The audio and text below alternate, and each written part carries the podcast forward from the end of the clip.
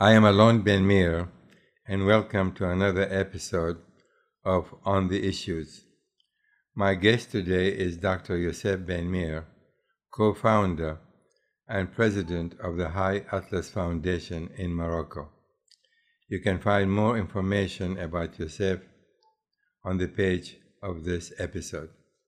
Anyway, today today podcast is really unusual in many ways, in that that I'm doing it with my wonderful, incredibly intelligent son, Yosef Ben Thank you. Uh, Yosef specialty is sustainable development, and he's been involved in this for nearly half a half a decade, 25 years, right? 25 years. 25 years. It's amazing. So, if there's anyone who knows anything about sustainable development, you have to call Yosef Ben Meir. Yeah. we could stop there. Thank you. Uh, no, seriously, you know, being having been involved for so many years, specifically operating in the area where it's desperately needed, that is sustainable development project, which are, have so many difficult, different social, political, and economic implications. And I know that you have, um, from your own personal experience, have so much, you have seen so much, you have examined so much, you have talked to so many people over the years. And where, where do you think, you know, and you know the importance of this, needless to say. I mean, I, I fully subscribe to, to the whole idea that sustainable development, in my view, is probably the most important things today to deal with all kind of uh, issues, specifically conflict resolution, economic uh, disparities, starvation, mm-hmm. unemployment, healthcare, education. Mm-hmm. All of that can be directly and indirectly is impacted by whether a country is devoting itself to sustainable development. Yeah. So t- talk to me a little bit about that. Well, it's absolutely true. And what allows it to be sustainable and address all the areas that you said is occurs when people's participation becomes the emphasis. And that's really the key. Sustainability is synonymous with community participation, responding to responding to the priorities that local people express, what they prioritize, um, and that requires local dialogue and catalyzing and assisting that discussion. And so, thankfully, um, I work in, a country now that in Morocco that champions that idea and its laws and its policies. Now, the implementation is a whole other area of discussion, but if if we work in a place where you know local associations can be created and community participation is is championed, then really sustainability becomes possible. Yeah. Now, but tell me from, uh, you know, you take, you know, for example, we are looking at a certain project and you're taking that project and trying to implement it.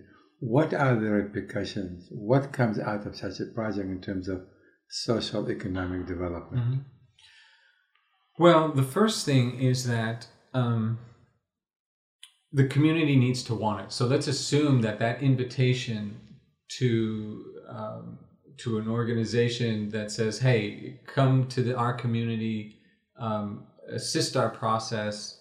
Uh, so that will, assuming that will is there, and that invitation is forthcoming, and then uh, are they committed to an inclusive dialogue, women and men, young and old, um, people who have land, people who don't, are they, you know, so assuming too then that it's a, it's, you know, all demographics are part of that discussion, including locally elected leaders, uh, members of civil society, people who own businesses.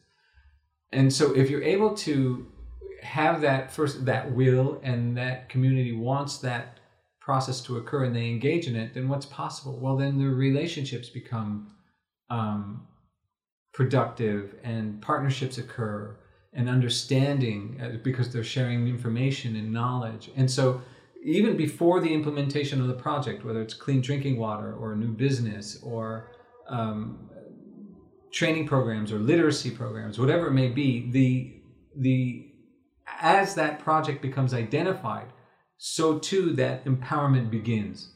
So we don't necessarily have to, yes, it has to generate income and measurable benefits, but the process of doing so is also part of the change. So, for example, I'm sure you have undertaken, you have in the past many such projects. Can you can you cite one where you have this participatory uh, of the various communities that got together, that chose their own project? Such an example, and what were the repercussions, the implications, the consequences, the results of such an such an effort by you know number of communities that got together and agree this is what we want. Well, I'll give you an example in the Marrakesh region. Um, there's a part of the region is uh, mining occurs. Uh, Morocco provides 20% of the world's phosphate. And so that mining company called OCP approached the High Foundation, our organization, and said, look, we've, we've conducted mining activities in this area. We want to give back to the people. And so here's a certain amount of money and identify those communities that need it most and um, and work with them. So it's really you're given in this case, and more and more donors are doing it this way. You're given a pot of money without the knowledge beforehand of what you're going to implement. They want you to go into an area and find out what the people want and then dedicate those resources toward that goal that the communities have set for themselves. Right. So we go through. In that case, we went through a process of six months. Well, where's the who has been impacted by mining, and among all of those communities, who has um, who has the greatest need? Who's the most remote? Where's the most joblessness? Where is the least opportunity?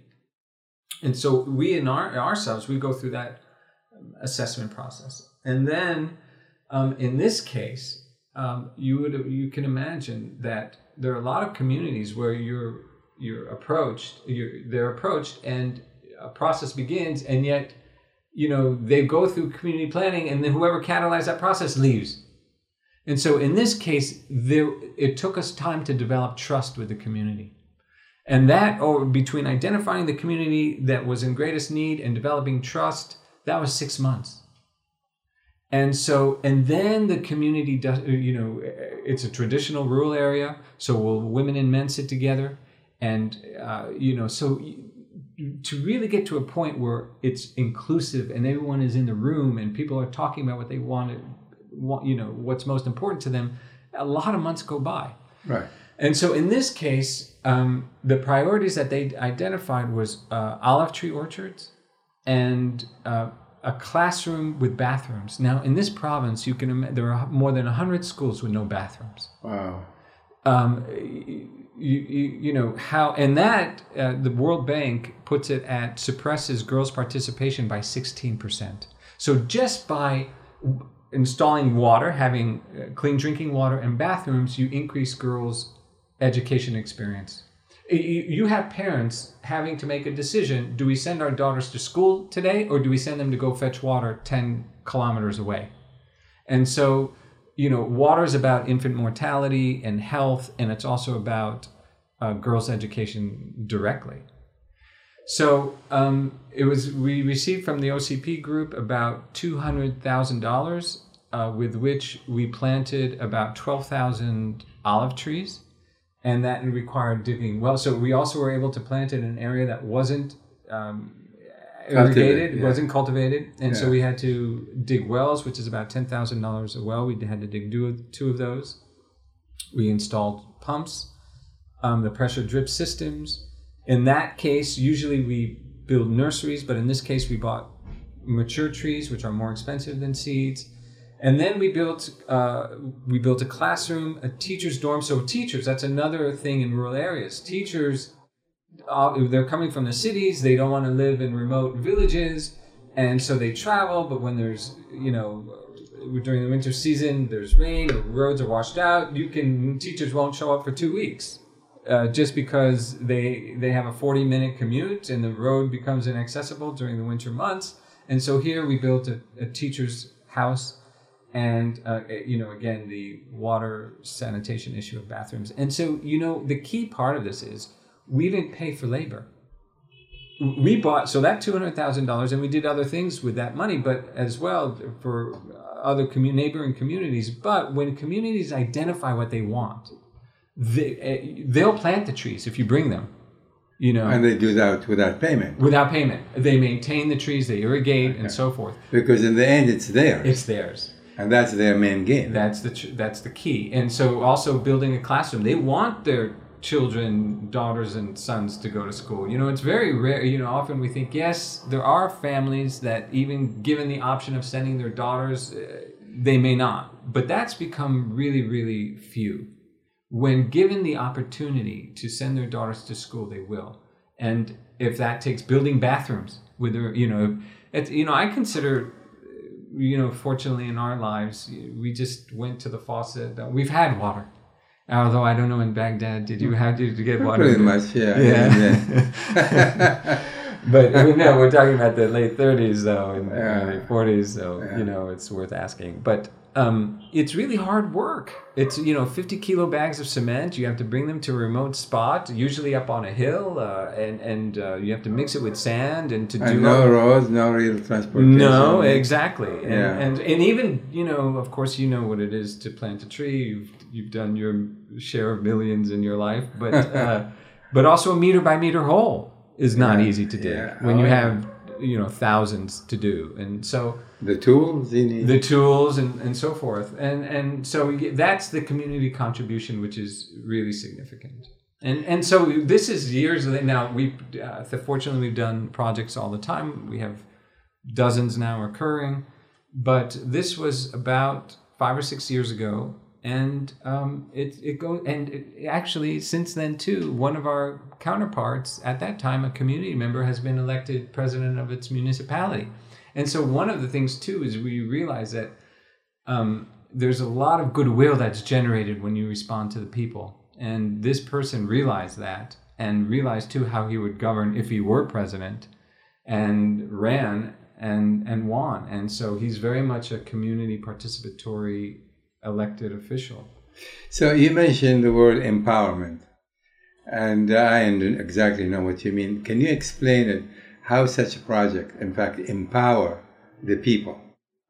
That's such a good question, and because uh, there are actually people, officials that um, don't prefer that word because it does mean different things to different people, but it is an operational word. It is something that we can define, and one of the keys, well, what we've learned is that uh, in our in our early years, we thought that decision making, if we had the authority, the opportunity, the responsibility to make decisions for ourselves, for our families, with our community, then there therein is empowerment. That's empowerment. And- Exactly right. But what we've also discovered was that, particularly in the situation of traditional areas where there's um, where there's patriarchal patterns of, of behavior, um, that even when we're given the opportunity to make decisions, are we making the decisions that really suit our interests? And so for us, there's a prior stage to when we embark on decision making, and that is self discovery. What are my, you know, in my own life, what are the things that maybe inhibit me? Or what did I experience that causes pain, emotional pain, or, or um, situations of being taken advantage of or even abused? And so there's a prior stage to decision making, and that is looking at those aspects in our lives that result in our making decisions or, or thoughts that don't enhance ourselves that or, or that undermine our confidence. Exactly, yes. and so we go through a four day 32 hour um, workshop experience. It's called imagine. And its founders are actually from upstate new york but they do this we adapted it to morocco's context. And um, they've applied this methodology in most countries in the middle east. And so between so between case studies and Morocco's experience, we've sort of fashioned and imagined in our context.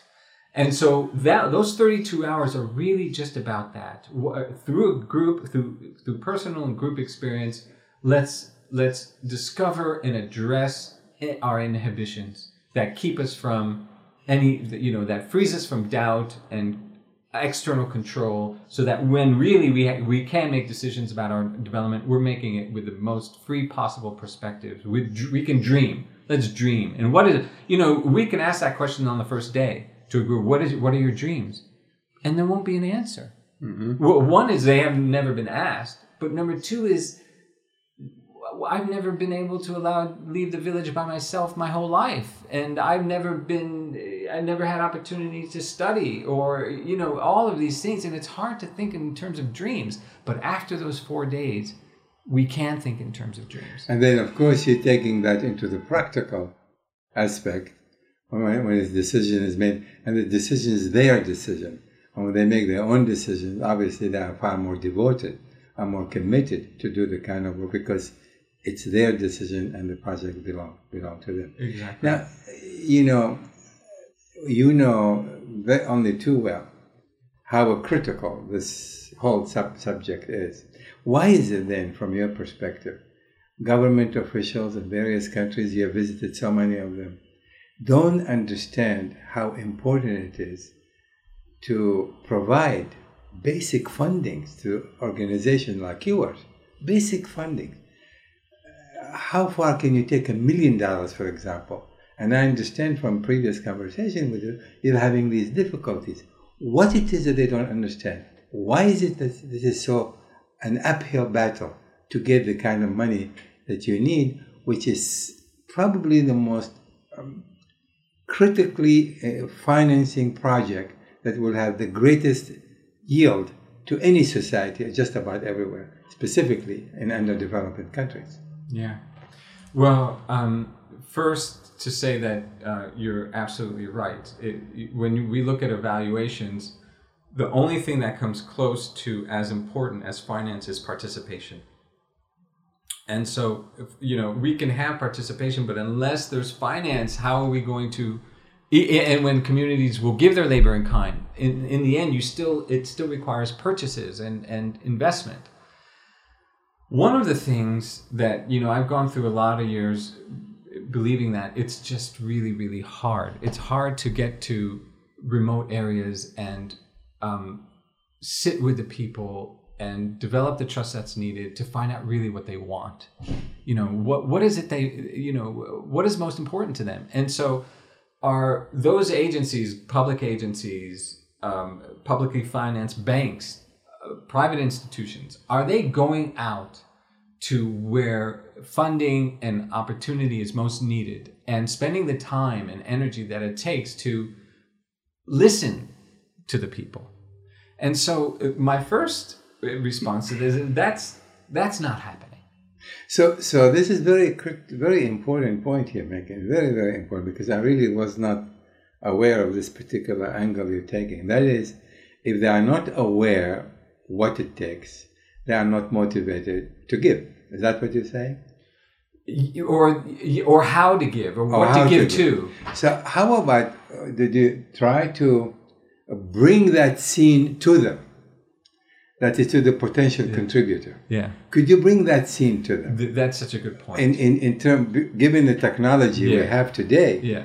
Why not take the camera, the, the crew to people, to talk to people, to look at the geography, to look at the conditions, and bring it to the would-be uh, uh, contributor to these efforts. That, that's such a well. For one thing, I we see ourselves an important function of what we do is to be that advocacy point, whether through film or visual, or going to the capital, or going to the provincial, regional centers, and talking to these leaders, uh, these heads of agencies about what people are saying. We have someone full time that all she does is write letters and develop, uh, you know, documents that convey the voice to the people to different government agencies. It's a huge part, uh, and writing articles as you do uh, you do on the policy level, on a, on a peace, on a national, international peace level, and we do on a on a level that conveys the voices of what people are saying. So I'm, I'm talking, and I, I know this is very important in terms of visual. That is, for example, going to communities with, with a cell phone, for that matter, doesn't require massive technology. And you know project. Yeah. take the, the videos about what so that the would-be contributor can see look and this is the reality. Look what you can do with money. Look what we've done with this amount of money. Look what you can do with it. Is it being done? Yeah, it it is, and, and well, first, um, I'm glad you're saying it because it is, you know, it's uh, you you've made it more. as- I'm feeling more urgency to do it when you say it, but we do it, and and one of the things we were interested, we were just approached by the Foundation of Credit Agricole, which is Morocco's publicly financed bank, to create a video uh, to do the kind of thing you're saying. But I, I just want to convey one quick sort of experience that, which is to your point, that um, we recently had a meeting with the head of a bank, a, a Moroccan bank, and um, at the end, he, uh, he had said to us that um, we have the money, we're just not getting the proposals. And so there are two things that you know that we said in response to that. Number one is that when in rural areas, when you have more than 90% women's illiteracy and more than 70% of men's illiteracy, and these proposals are intricate, they require, you know, a very serious level of technical and writing and, and uh, conceptual ability to convey, you know, uh, different levels of information. How are we going to expect people to come up with that kind of document that they can then consider? And so, one of the things, uh, there's another point I want to make in our response to him, but one of the things that that bank is now doing is to um, allow farmers to come in and speak the proposal. And so, this idea of co creation, USAID is doing it now in northern Iraq to help um, make more secure the Christian communities who are suffering there. Um, and so there's now a more of appreciation. You would you would imagine it, you would think it would have happened sooner, but this idea of co-creation of proposals is now coming up. The other thing that you know I, I had said to this head of the bank, and I having just come from a rural area, and you know you you know I, I want to say dad dad you have to understand that you know 25 years you're hearing the people say we need an irrigation canal we need clean drinking water. And when you hear that for 25 years and you know that in, that irrigation canal will increase their arable land by a third or a half and you it, which is serious increase in income and you and a head, of, head of a bank telling you well we don't have viable proposals and projects you feel a little boil in your body.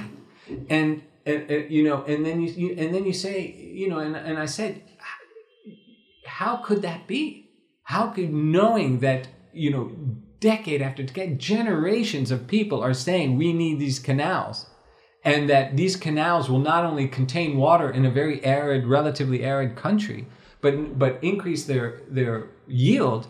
And so it's yes to the disconnect, yes to illiteracy being a factor, yes to all of these things, but sometimes you just, you know, does that justify inaction for 40, 50 years?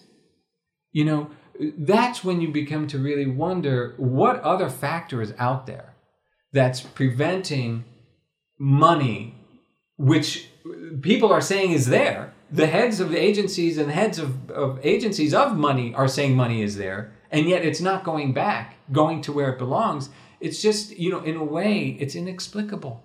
I haven't. There is there's an there's a there's an element element to this that you can't quite explain, because if I know it as an American, as a non-Moroccan, and I know it to my core that the people want these things, how could it be that heads of agencies who are Moroccan and who have lived with this issue their whole lives cannot, um, you know, point to where the money and, and make sure it gets there. Where is the disconnect? You say. You, you know the, the one the one thing I, I the disconnect maybe and I think people are beginning to feel it in Morocco at least and certainly other nations of the region have since 2011 or perhaps um, prior because of the these uprisings that are occurring but maybe it's just the feeling of total urgency maybe they're not feeling they are feeling more urgency now than they did two three four five years ago but maybe that level needs to be ratcheted up, and it needs to be, and there is total urgency. You know, it, it's um, when Morocco passed in 2004, 400 articles that um, promote the status of women, that make sure they don't marry before 18 years old, that prevent men from taking more than one wife without the uh, agreement of the first wife, that uh, that promote e- their economic development, and all of these things, and yet 94% of rural women in our work have never heard of these laws that are intended to enhance that are human rights. That that if they g- do experience abuse what are their recourses? Well they don't know. And to what you attribute that? 94% Yeah. um, I mean, this is the, obviously the government is not making an, uh, you know, uh, the effort, you know, the, putting the effort necessary to convey, to enlighten, to educate these areas. So, what is going to take? well uh, well let's look at the alternative the alternatively 100% of the urban women have heard of these laws and so i think one of the things that's happening in morocco which points to this you know to the issue is that the, there's a extreme urban rural divide. Um, so one of you you the, the question is the what explains um, how there are financial resources and yet they're not going to where they're most needed?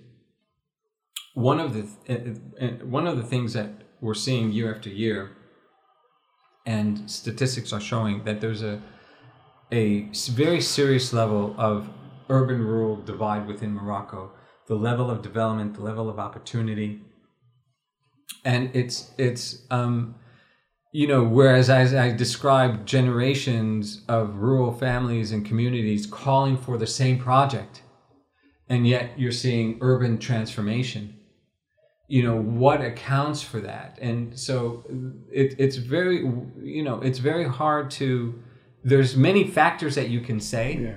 but um, and you can look at the total of them and say well this is why but i still think that um, it's still inexcusable. You know i'm sorry to use that word but it's No. it's you know why should uh, entire municipalities ha- not have a single girl go to school after primary primary school? Not no girls going to school after 12 years old?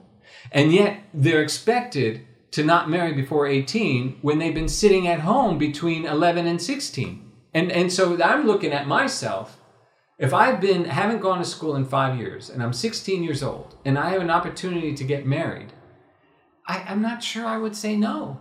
Because you want some kind of change in your life. You want some kind of opportunity in your life. You can't just sit at home you know? Yeah. and so there, therefore and we have these conversations with young women our team does But now, let's. I want to. Uh, how do you want to relate this to to to the work you're doing, the foundation you're doing?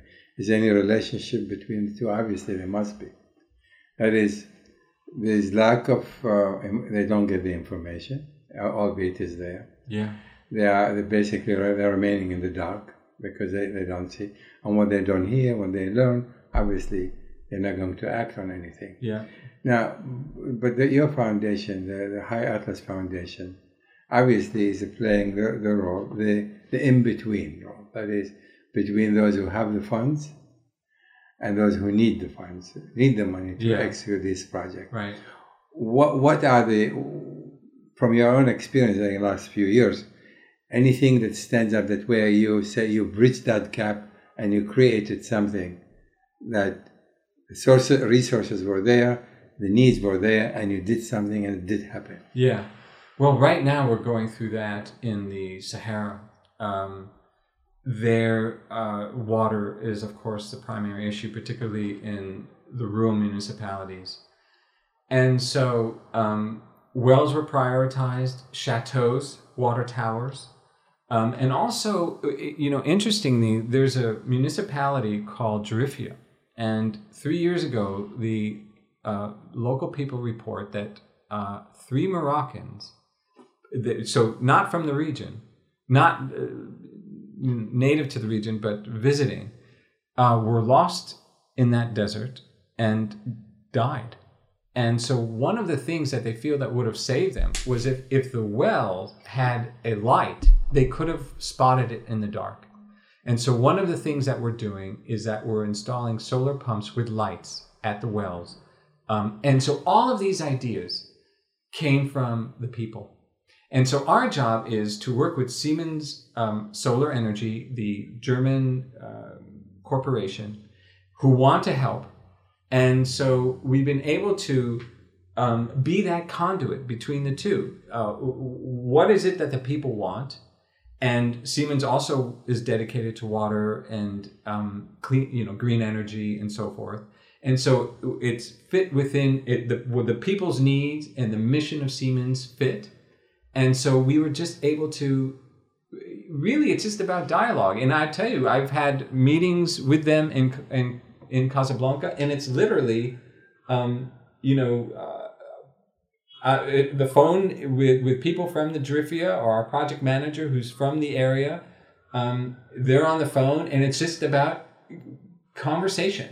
What are what are the people in the on the field? What do people? What are the what does the community say? And they're you know, and Siemens is hearing it directly, and let's make it happen. And so you're we're lucky to be able to have partners like that that really are just about realizing what people identify themselves. And those kinds of partners are, if we look at through the years, they're becoming more and more. They're realizing that we can't define what's important in a, in a distant area, that we need to listen. And donors who want their money to be successful, they're looking for sustainability. And they realize that they're not going to have it unless they respond to what people express for themselves. Now, you know, in the Middle East, obviously, there are many millions and tens of millions are poor, despondent, and they, needless to say, in terrible need of sustainable development. And you've been invited, I understand, to Saudi Arabia, to Egypt, and you went there. Can you tell me the nature of the, what did you say, what did you do, how was that received? Well, in in Saudi Arabia, it was a very interesting experience in that um, the I was invited by the King's Housing Foundation to speak about how they can promote their public housing sector. And um, of course, you know, it notes no surprise that you know our my perspective, our perspective is that of the community. How do we engage? So the housing is for a certain demographic of people. How can we in, involve them not just in the layout of the buildings, but even the design of the homes themselves. And to talk about that with, with them. And um, alternatively, there were voices there that took a more technical point of view, that it's about technology and, you know, how can we, and efficiency and those kinds of things. And so it really became a debate. And one of the, the head of the housing agency at the time, um, Iyad Madani, who became Secretary General of the Organization of Islamic Cooperation, um, he was very sympathetic to the community driven point of view. And one of the things he said to me at the end was that we need to think about how the community participatory approach, which involves decentralization and local empowerment, how that resonates with Islamic concepts and precepts. And so, really, since that time, um, I've been very interested in that very subject. And, you know, I've been interested from a point of view from, you know, finding these elements in ancient philosophies, in, in, in, in the Bible, and, you know, because these are timeless ideas.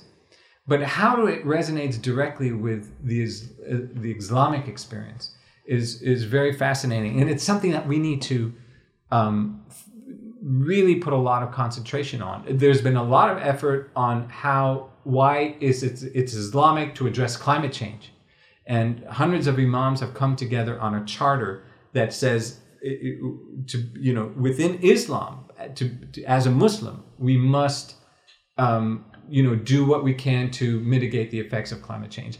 But we need to do the similar kind of work of why it is in fact Islamic and to empower the local. And it is. and so that's one of the things that I, I carry with me from that and um, uh, and, and and from Egypt if I just yeah I'd like to know what what your, what was your experience in Egypt in, in Egypt one of the things that was organized by uh, European Union Commission that was particularly concerned about the status, the issue of water in Egypt, but in the region. And you know, uh, the Middle East imports as a as a as a proportion imports the externally the its food necessities the most in the world as and also its water aquifers are, are like reaching the 25% level just really desperate levels. And one of the things i walked away from egypt there was also um, the cairo food show. So we know about the fancy food show which is international and uh, i think the largest in the world. Well the africa has created its food show and and its host has been cairo uh, and so uh, we were able to bring moroccan product there which you would think, you know, Morocco being part of Africa, of course, there would be large representation, but it, there wasn't, and that is because the price of Moroccan prices really don't compete with their they're high. Moroccan product, uh, domestic Moroccan prices are very high and are not really competitive as they could be on a south south level. But but just to say, I walked away from the the conference part of the Cairo experience with just realizing that the the level of not of, of urgency from a environmental point of view from a water point of view from a food security point of view you know when saudi arabia is is um, producing its food uh, necessities in other parts of the world to bring to saudi arabia including in arizona which i understand there's a content arizona is arid and so they're growing saudi wheat wheat for saudi arabia in arizona. I mean so uh, there are these kinds of situations that are going on which adds to the precariousness. You know of course the situation of war and and you know the, the struggles between nations and people in the region but that the underlying and not just underlying but that eminent factor of of water and food security is such um, an ever present ever worrisome and growing concern. And so I, I took away my time in Egypt just realizing that, you know, we need to act and, and um, we need to support communities in their action because they know they are wonderful natural resource managers uh, from a traditional century point of view. Multi, and so, can we give them the, the just the materials? You know, often the know-how is there. You know, they know water containment they understand pressure drip systems and you know uh, gravity flow and uh, you know efficiency of water and all of these things. But can they have the materials? Can they be given the materials they need in order to be as um, wonderful stewards of the earth as they can? And so that's really just uh, one one question related to water. Uh, obviously, uh, they are aware of desalination, right? Have you seen any uh, major project of desalination? I know there are seven or eight major ones in Saudi Arabia. And they don't really have hardly any water. But that, where, where do you see that? Are they, is there any kind of focus on desalination in order to produce the quantities needed for agriculture? Um, or is it, or that could be part, for example, of a, a project that you would be undertaking? Could could be? You know, um, my so I visited a desalinization plant in uh, the Sahara, um, and it was for drinking water, and the cost per unit was r- really high uh, per liter. Um, I believe it came out to a dollar twenty per liter, and so you know right now we can buy water for less in New York City.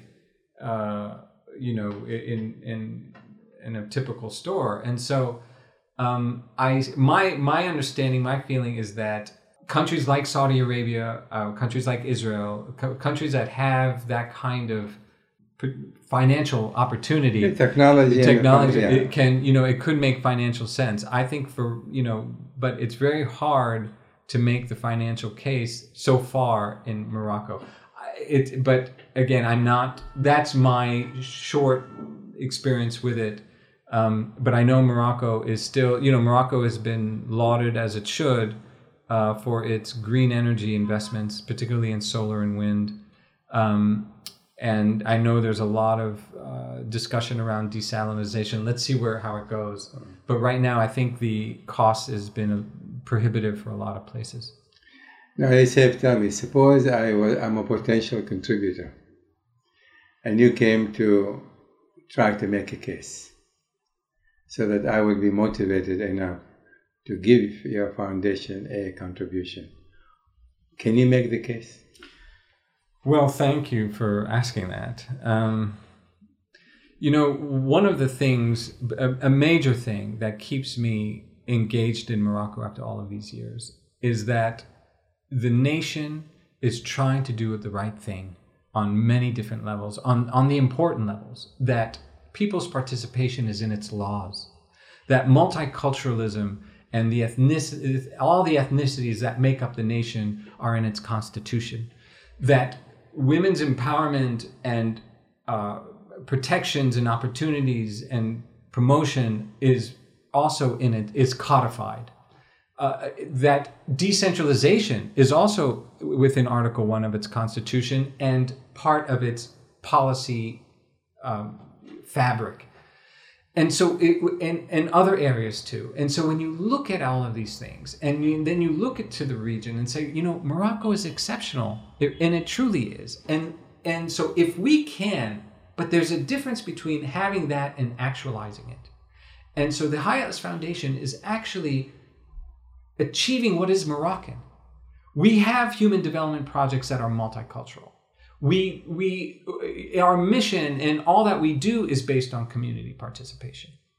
We actualize decentralization through the partnerships and the, the avenues of cooperation that we build.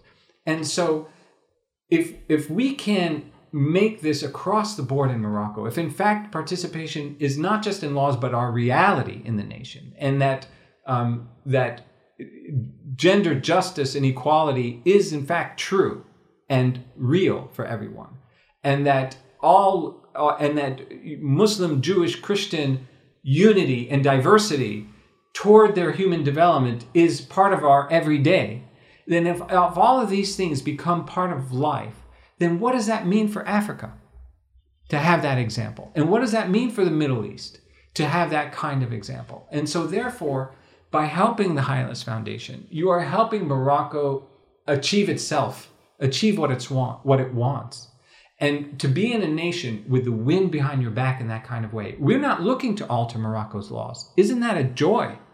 You know, we don't have to convince policymakers of the, you know, sustainable development. And in the early 90s, we did. I know, I know the difference between being afraid to say the word empowerment and now speaking it freely and so you know um, and so that's what i would say to anyone that would consider giving to the High Atlas foundation you are giving to sustainability to to those who most need it and you're giving to a nation that could actually be a light unto nations by by its laws becoming real for everyone becoming applied and accessible and tangible in everyone's life. But in particular, the, the impact on the individuals.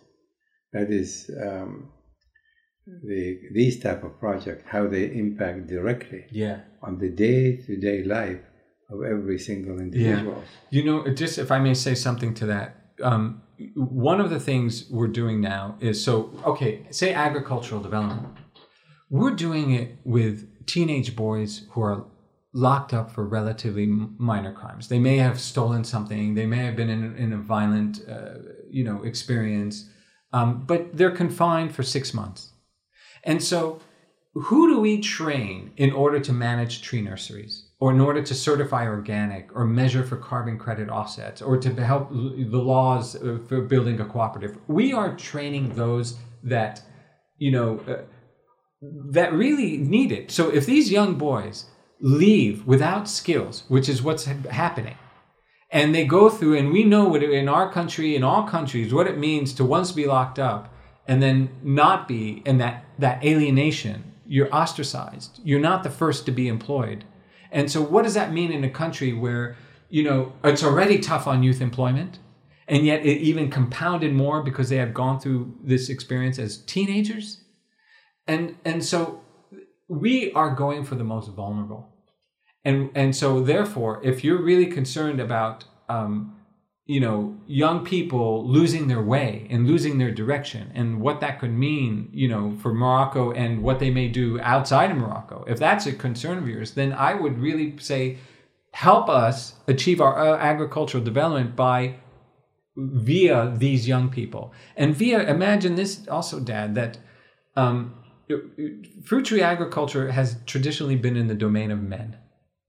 Well why can't women grow tree nurseries and gain from all of that that you know it's far more lucrative than um, traditional wheat and corn and so we're, we're able to overcome these gender barriers to production by empowering women to be the agricultural stewards, not just men. And so that's the other key part of what I'm. So when I say multiculturalism, our nursery land comes from the government, it comes from municipalities and schools, which are also unique models, but it also comes from the Moroccan Jewish community. We're given land by the Moroccan Jewish community next to their ancient burial sites they have you know Salihin Bilarabia in Arabic, saints, Jew, Hebrew saints buried, and next to the saints are empty land. And the Moroccan Jewish community has given the High Atlas foundation these empty lands to build fruit tree nurseries for farming families of, of the region of the immediate region and beyond who, who are Muslim. And so you, you know one thing is to say agricultural development. Another thing is to say it's doing it in a way of interfaith. It's doing it in a way to generate income for women. It's doing it in a way so that young teenage boys have opportunities in their lives. And and it's and it's you know it's meaningful. It really is. It's incalculable in a way because I go to these places and I see outcomes that surprise me. That you know how agriculture leads to literacy. How um, an opportunity for a boy related to agriculture has made him a better, uh, you know, his family now relates to him and speaks with him, and it's changed his family relationships. And so the consequences are, are, are, are carry forward in ways you can't always predict. Well, thank you, Yusuf, for taking you, the time. I'm really, I appreciate it. I think it's great. What I'd like to do is I have a follow up uh, in a three four weeks. I really want to good, good. to to also speak about specific project because, as you so eloquently said it, the implications, the repercussions, the, the, the of sustainable development is so wide ranging from the benefit that every individual man, woman, child benefit, uh, the society benefits, social cohesiveness, is, is developing, empowerment takes place, uh, wealth is built. There is so much that can happen, is happening, if people only understand the implications, the importance of what it takes, specifically nowadays where there's so much poverty, so much pain, so much agony, so much in so many different places, specifically in the Arab world, which is of concern to you and me for so many decades now. Thank you again. We'll, mm-hmm. we'll convene again okay. in a month. Well, I, I, I, should say this that no one, I mean, uh, all of Alon Ben-Meir's kids adore him completely and love his soul and him entirely. And everyone out there should know that.